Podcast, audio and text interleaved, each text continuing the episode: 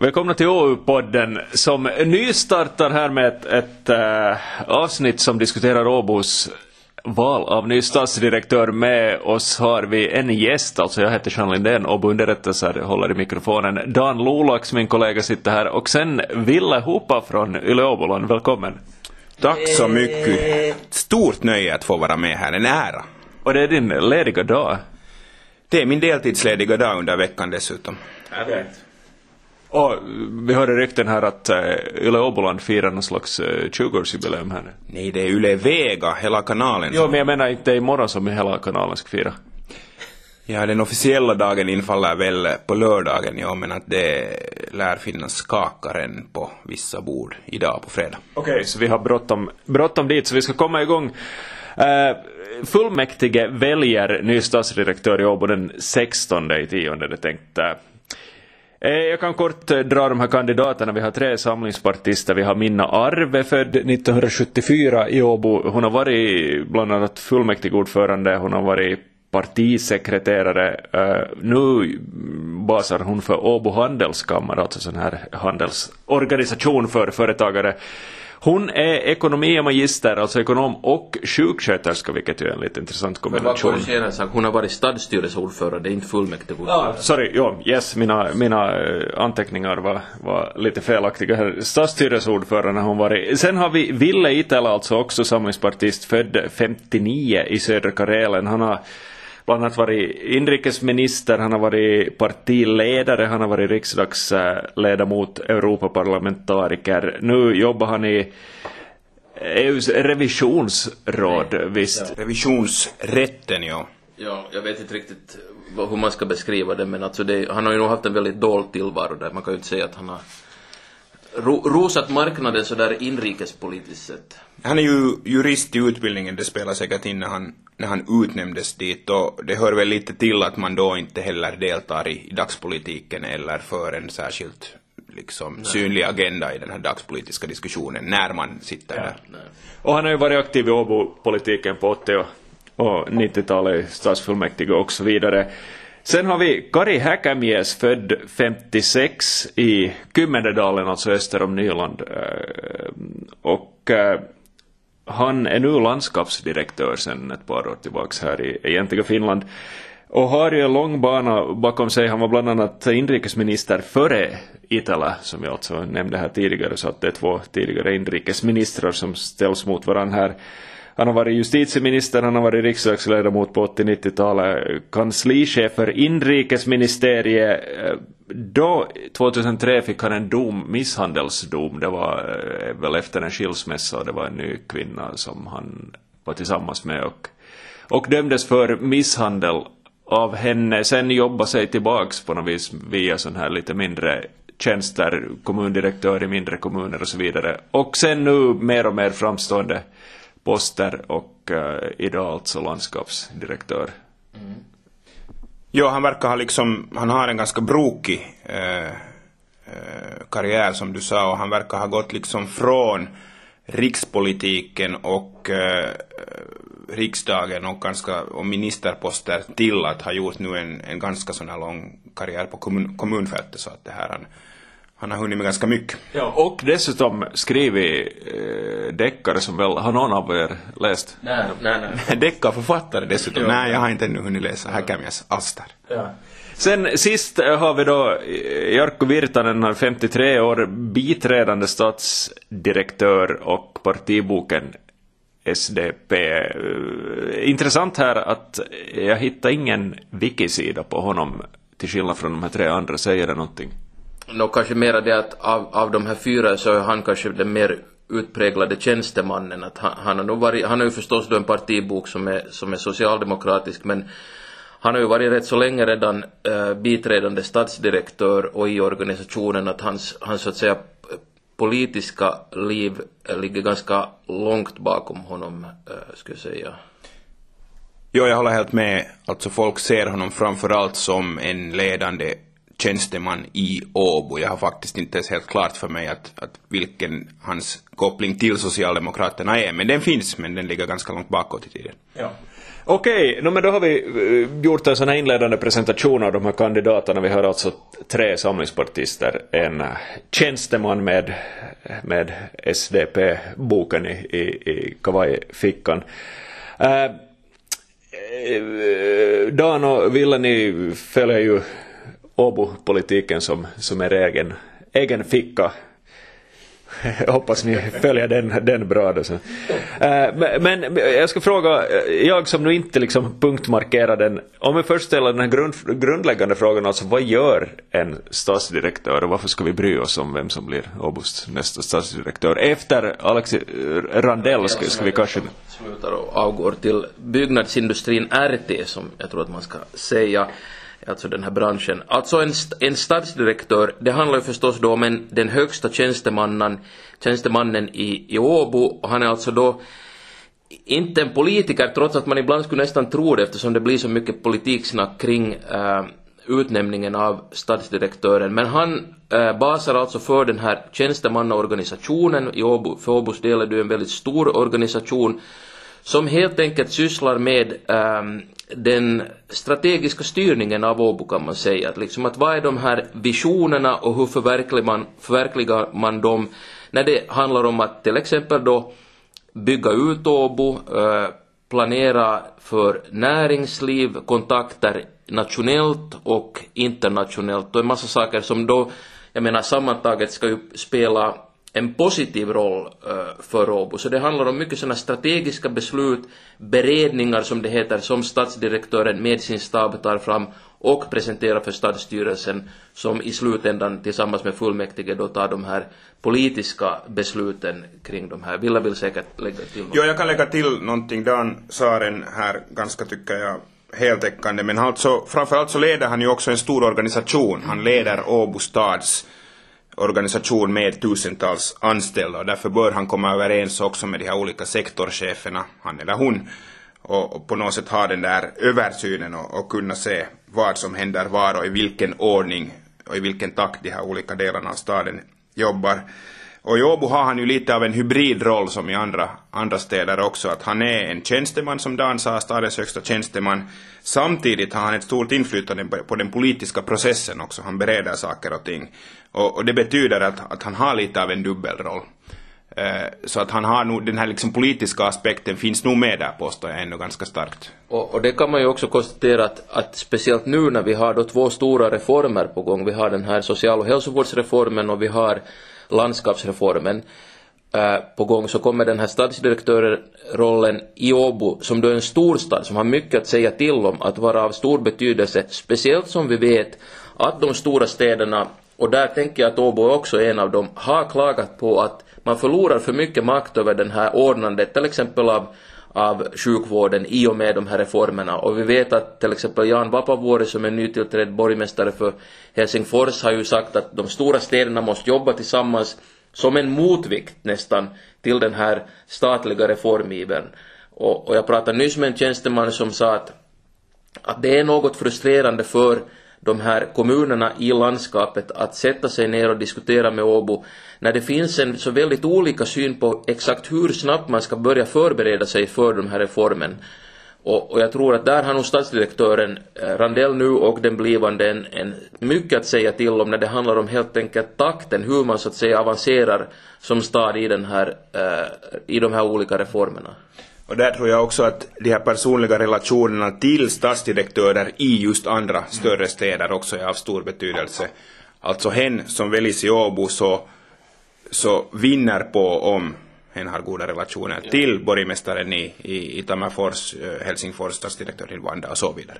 Eh, vem tror ni här då är den här det bästa valet om man tänker bara på de här relationerna? Jag såg, eh, jag såg Yle, finska Yle ska vi säga, hade gjort en genomgång med de här eh, som jag kikade på, där, där var det någon av, de hade liksom bekanta till de här, de här eh, kandidaterna som, som uttalade sig om de här kandidaterna. Och då var det Häkämies någon polare eller kollega som då betonade vilken otrolig nätverksbyggare han var. Jag tror citatet var att hans liksom kontaktlista i telefonkatalogen är halva Finland. jag, jag tror, jag, jag har liksom svårt att plocka fram någon, jag tror att de, alla har eh, ganska lång erfarenhet och ett ganska gott nätverk. Alltså Jarkko Virtanen är kanske den som är minst känd utanför Åbo. De här alla andra har på något sätt också gjort någon form av politisk karriär, haft politisk erfarenhet utanför Åbo. Däremot tror jag nog att han, han känner till alltså de viktiga personerna på kommunfältet och, och jag tror att han har liksom väldigt god kunskap både om om organisationen, kanske till och med den bästa ah, organisationen Åbo och också om andra, städer, om andra städer. Men det här, jag tror inte att liksom någon av dem här är betydligt bättre eller sämre när det gäller att ha ett kontaktnät. Mm. Nej, och det, man kan ju liksom, jag menar förstås ha Häkämies en, en, en um, kontaktlista lång som telefonkatalog. Det är ju på grund av att han har varit så att säga i branschen så väldigt länge och där samlar man på sig kontakter.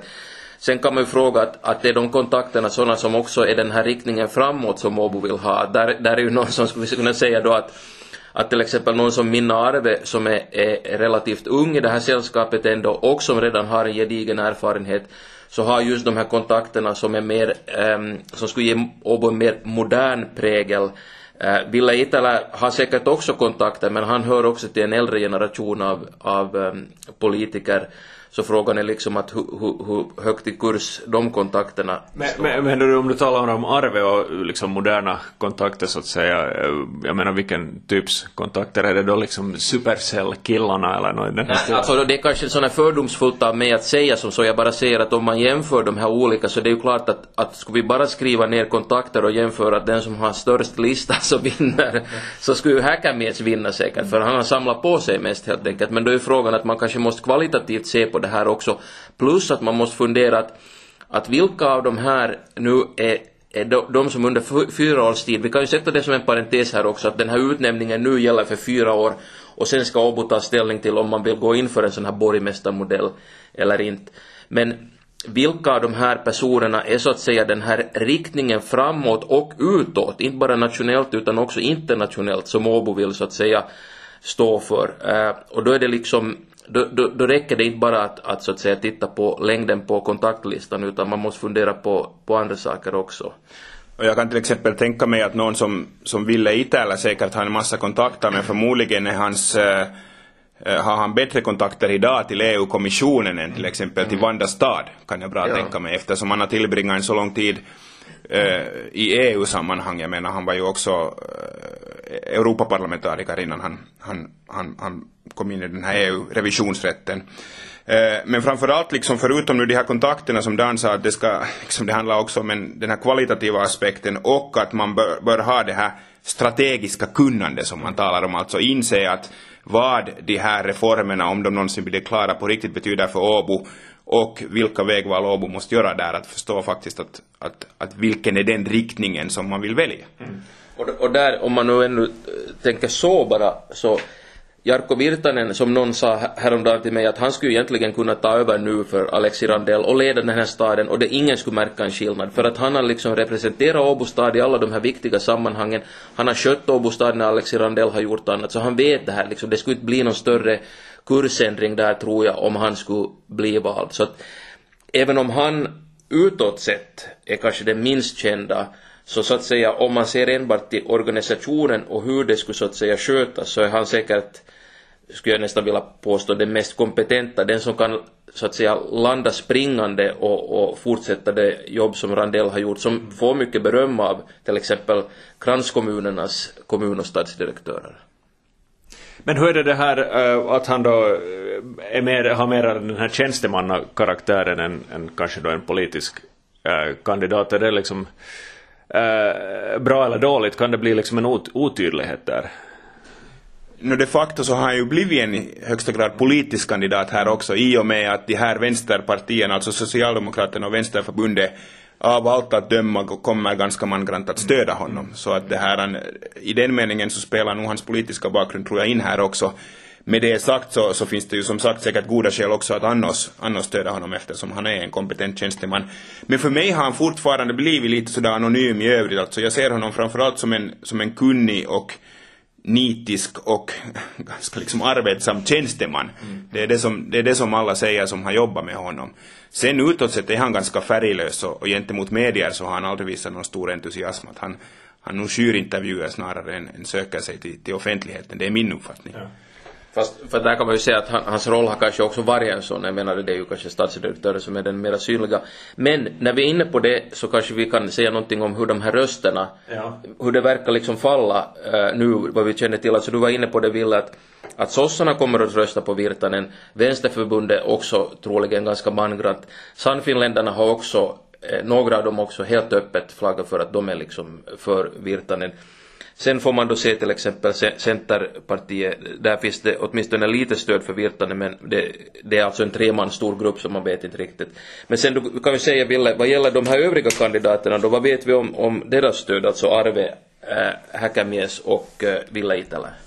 Nå, bollen ligger ju nu, det är ju en intressant situation att bollen ligger ju nu lite hos de här två största partierna. Jag menar Samlingspartiet har länge varit störst, det är fortfarande. De gröna är det näst största partiet idag i Åbo fullmäktige. Och det är kanske där det största frågetecknet ligger nu eftersom vi inte vet exakt hur de här gröna ledamöterna, är det nu 14 då? 14 är de. 14 ledamöter, hur de kommer att, att välja och, och, och jag tror att, att det är flera lokala medier som har försökt nu få lite klarhet i det där och det som vi vet just nu är att att vad heter det, de gröna kommer på söndagen att, att samlas, nu är det i talande stund så är det fredag. Eh, på söndagen kommer de samlas för att, för att uh, intervjua de här kandidaterna och, och efter det så kanske de, de, de har lite, vi har lite mera klarhet i hur de väljer. Men de har helt klart en nyckelroll, de gröna här, att om de går för att stödja Virtanen i stor skara så, så har jag svårt att säga att han inte skulle bli vald. Om de däremot väljer, väljer en samlingspartist som också samlingspartiet ställer sig bakom så då kommer den personen troligen att bli vald. Det är så som jag ser det.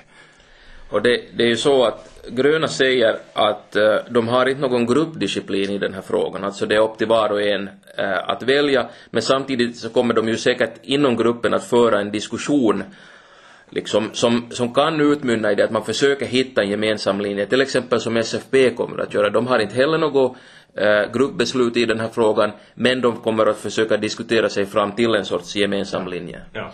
Och Samlingspartiet inser ju nog, tror jag, den här situationen. Alltså, vi kommer ihåg att vi har tre samlingspartistiska kandidater. Samlingspartiet har sagt att de kommer att enas bakom en kandidat. De kan inte börja riskera att de, den egna gruppen splittras, för då kommer den här, då är det troligen Jarkko Virtanen igen som blir vald.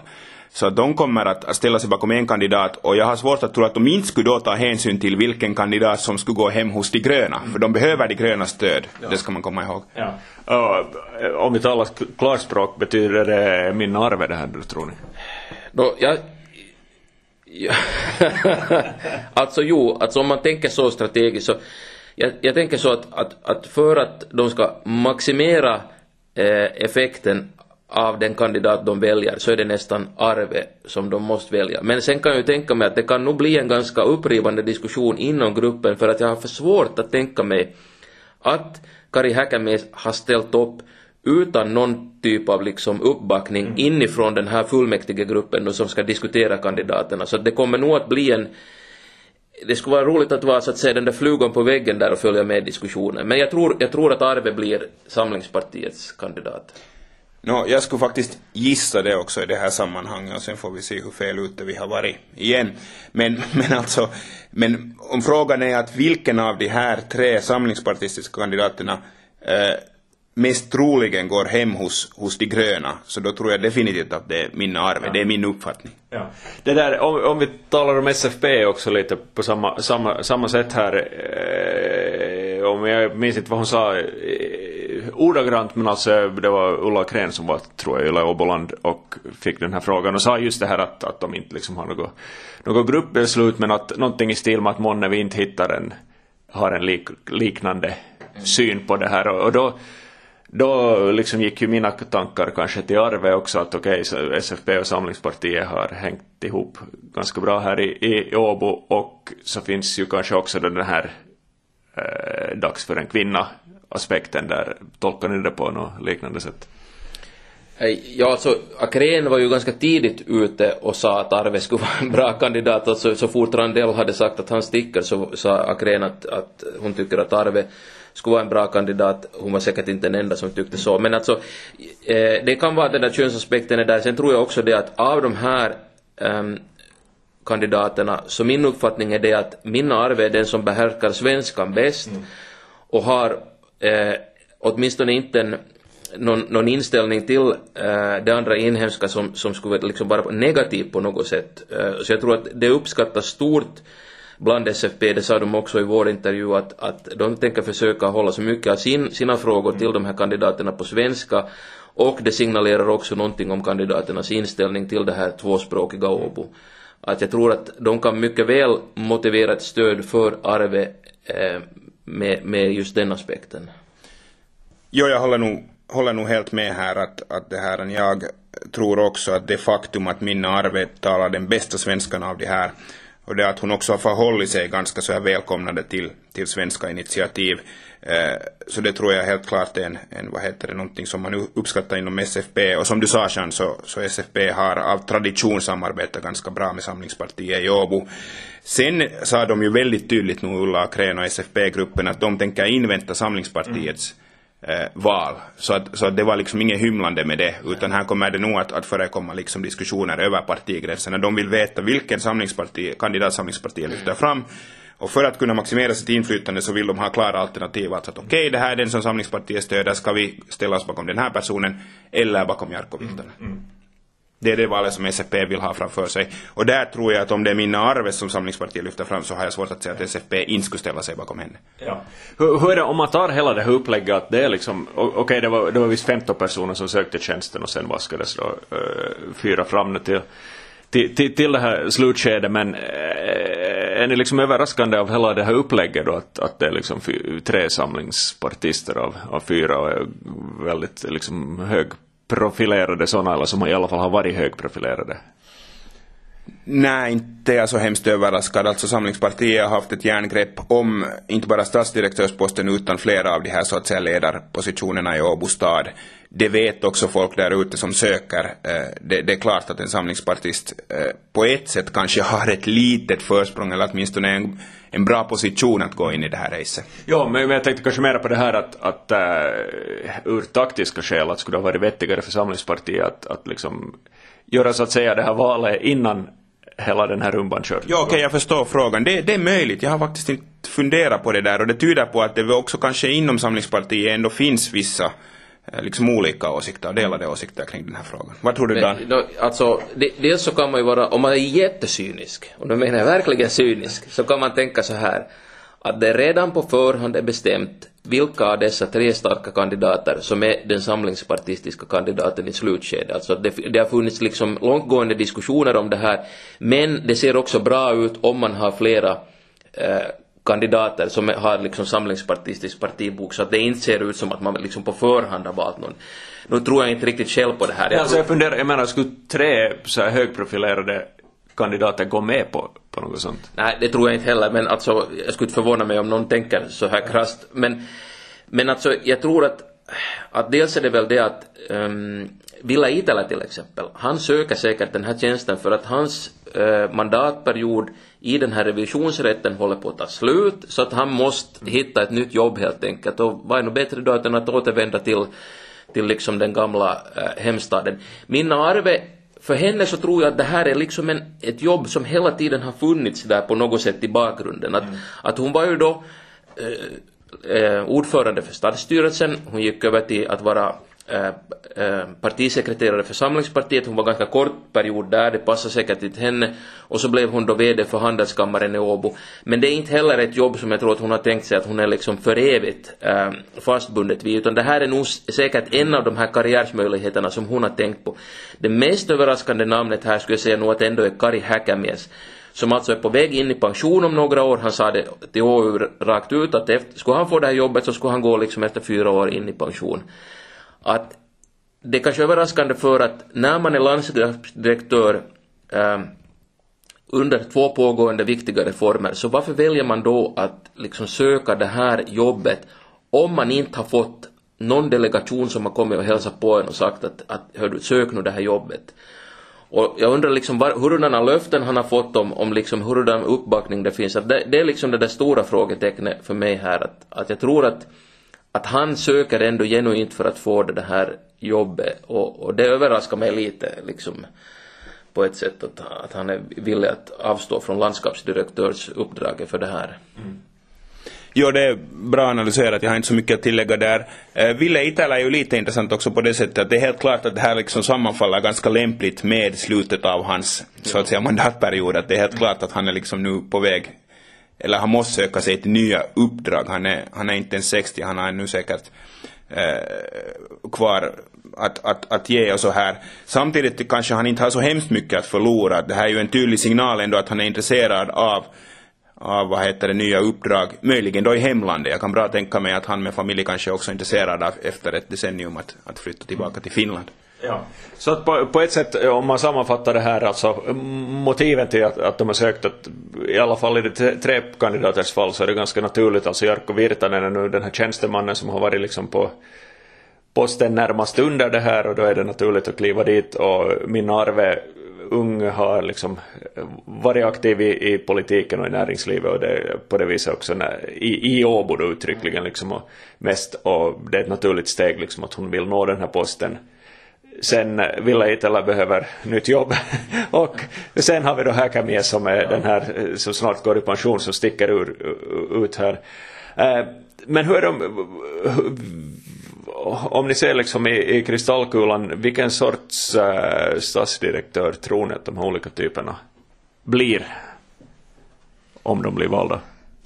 Vem ska vi börja med? No, alltså som sagt, jag tror att, att om Virtanen blir vald så, så kommer man inte att se någon större skillnad, eh, tror jag, liksom i hur Åbo leds. För att han har säkert han kommer att fortsätta leda Åbo-organisationen som han har gjort och han har gjort det i, i samråd med Alexi Randell och de har väl samarbetat bra vad jag har förstått så att där kommer det inte att vara någon skillnad. Sen det där Häkämies kan jag tänka mig, alltså han är ju, vad ska man nu säga då, något yvig i sitt sätt, vilket ju kan liksom dela lägren ganska mycket. Att, att äh, det har ju nog före funnits tillfällen inom landskapsförbundet när folk har tagit kanske lite från skämskudden äh, för att äh, han har liksom har ett sätt att, att bete sig och, och, och, presentera landskapet som, som kanske nu inte alltid är så här salongsfähigt.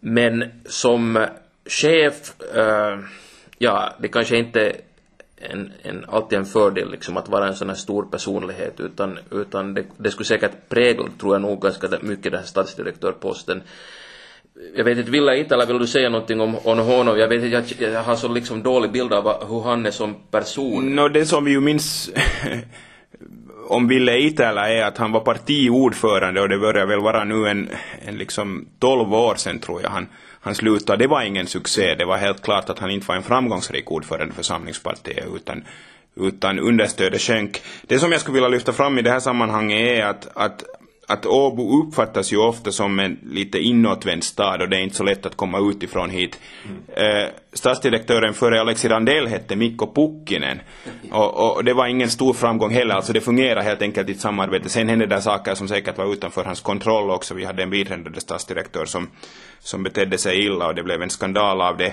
Men jag tror att det här är någonting som man också kommer ihåg att, att det var ingen framgång då när man uttryckligen plockade in en stadsdirektör utifrån. Mm. Och nu, jag tror att liksom samma risk är säkert någonting som, som vissa fullmäktigeledamöter tänker på i, i förhållande till Häkämies. Mm. Delvis kanske till Itälä också, han har varit jättelänge borta, men han är ändå på ett sätt en, en Åbo liksom Åbo-man, mm. Åbo, Åbo-kille om man nu får använda sånt uttryck av en nästan 60-årig man, i grunden. Ja. Och sen om vi ska säga någonting om Arve så, så kan jag ju tänka mig att, att det som också gör hennes um, som ett bra val i, i vissa ögon det är att hon är säkert en, en, en blandning av de här två sakerna. Alltså dels att hon är säkert kompetent som, som tjänsteman eftersom hon har ändå den här erfarenheten av liksom arbete med, med större organisationer och med politiska grupperingar och det, det samarbetet måste ju helt enkelt flyta bra för att man liksom ska få någonting gjort i Åbo.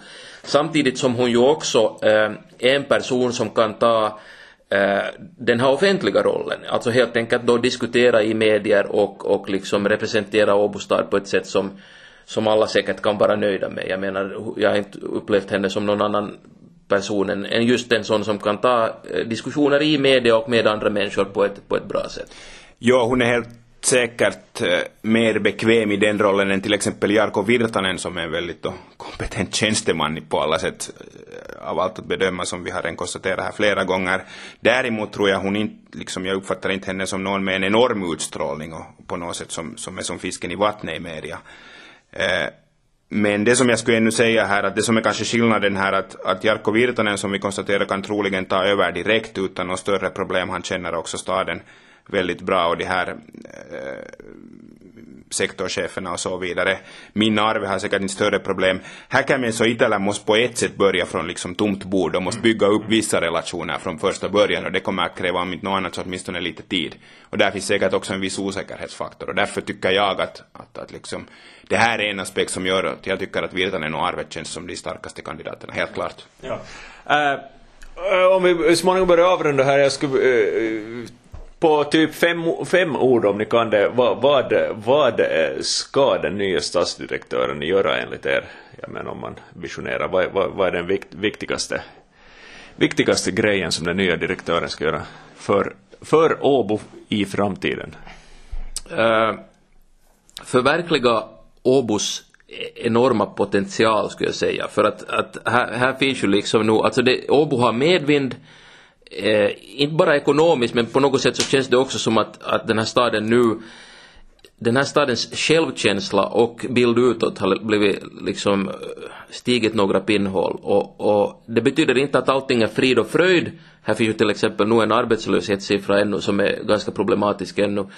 Men, men här finns helt klart liksom potential på liksom många olika nivåer och stadsdirektören ska se till att, att um, den personen tillsammans med de politiska beslutsfattarna skapar de här förutsättningarna för att, för att de potentialen förverkligas.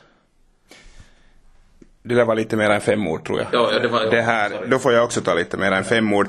Som Dan sa, så det är ju en ganska tacksam situation på det sättet att det ser bättre ut för Åbo, framförallt ekonomiskt, än, än på länge. Och då kan man ju tänka att det är liksom roligare att ta över som stadsdirektör än till exempel 2010 då när Alexi Randell eh, tog över och det såg, det såg betydligt sämre ut.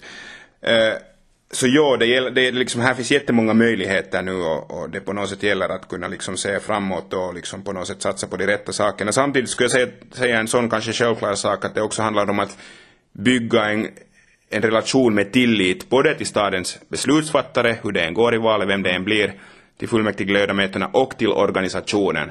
Alltså det är A och O för, för en stadsdirektör att hen kommer överens med framförallt nyckelpersonerna men också de andra personerna både på, på det politiska planet och på det tjänstemanna, eh, tjänstemannaplanet. Ja.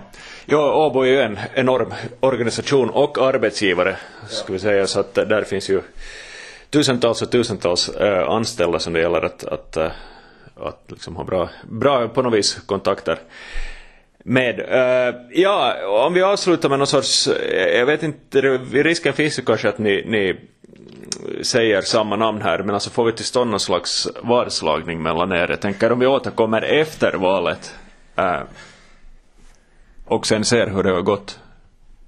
Ja. No, vi är väl båda inne på det att, att de, de två som fullmäktige tar ställning till är Minna Arve och Jarkko Virtanen. Och jag tror ju nog att Arve har fördel nu liksom som det ser ut. Men ja, jag säger Arve, men jag tror inte... Jag tror, vill, du säga Virtanen eller? Nej, jag, jag måste nog säga Arve som, som den här liksom mest kvalificerade gissningen just nu. Här finns också den aspekten att jag, vet, jag är inte alls säker på att de gröna vill ta fight med Samlingspartiet så här tidigt in i mandatperioden. För det är de facto det som kommer att hända. Det kommer garanterat att skapa spänningar om de ställer sig bakom Jarkko Virtanen. Då kanske behöver det största partiet stöd ännu i andra frågor. Det här kan spela in. Kanske lite cyniskt tänkt, men, men jag tror att det här kan spela in här. Jag tror att, att, att SFP går med Samlingspartiet. Jag tror att Samlingspartiet plockar fram Arve och jag tror att hon blir det här är nu fredag när vi säger det här. Sen på måndag kan allting se annorlunda ut igen. Men, men det här är det som gäller just nu åtminstone för mig. Ja. Okej, bra. Vi fick inte till stånd någon vadslagning här, men, men ändå gissningar eh, kvalificerade sådana eh, utgår jag ifrån.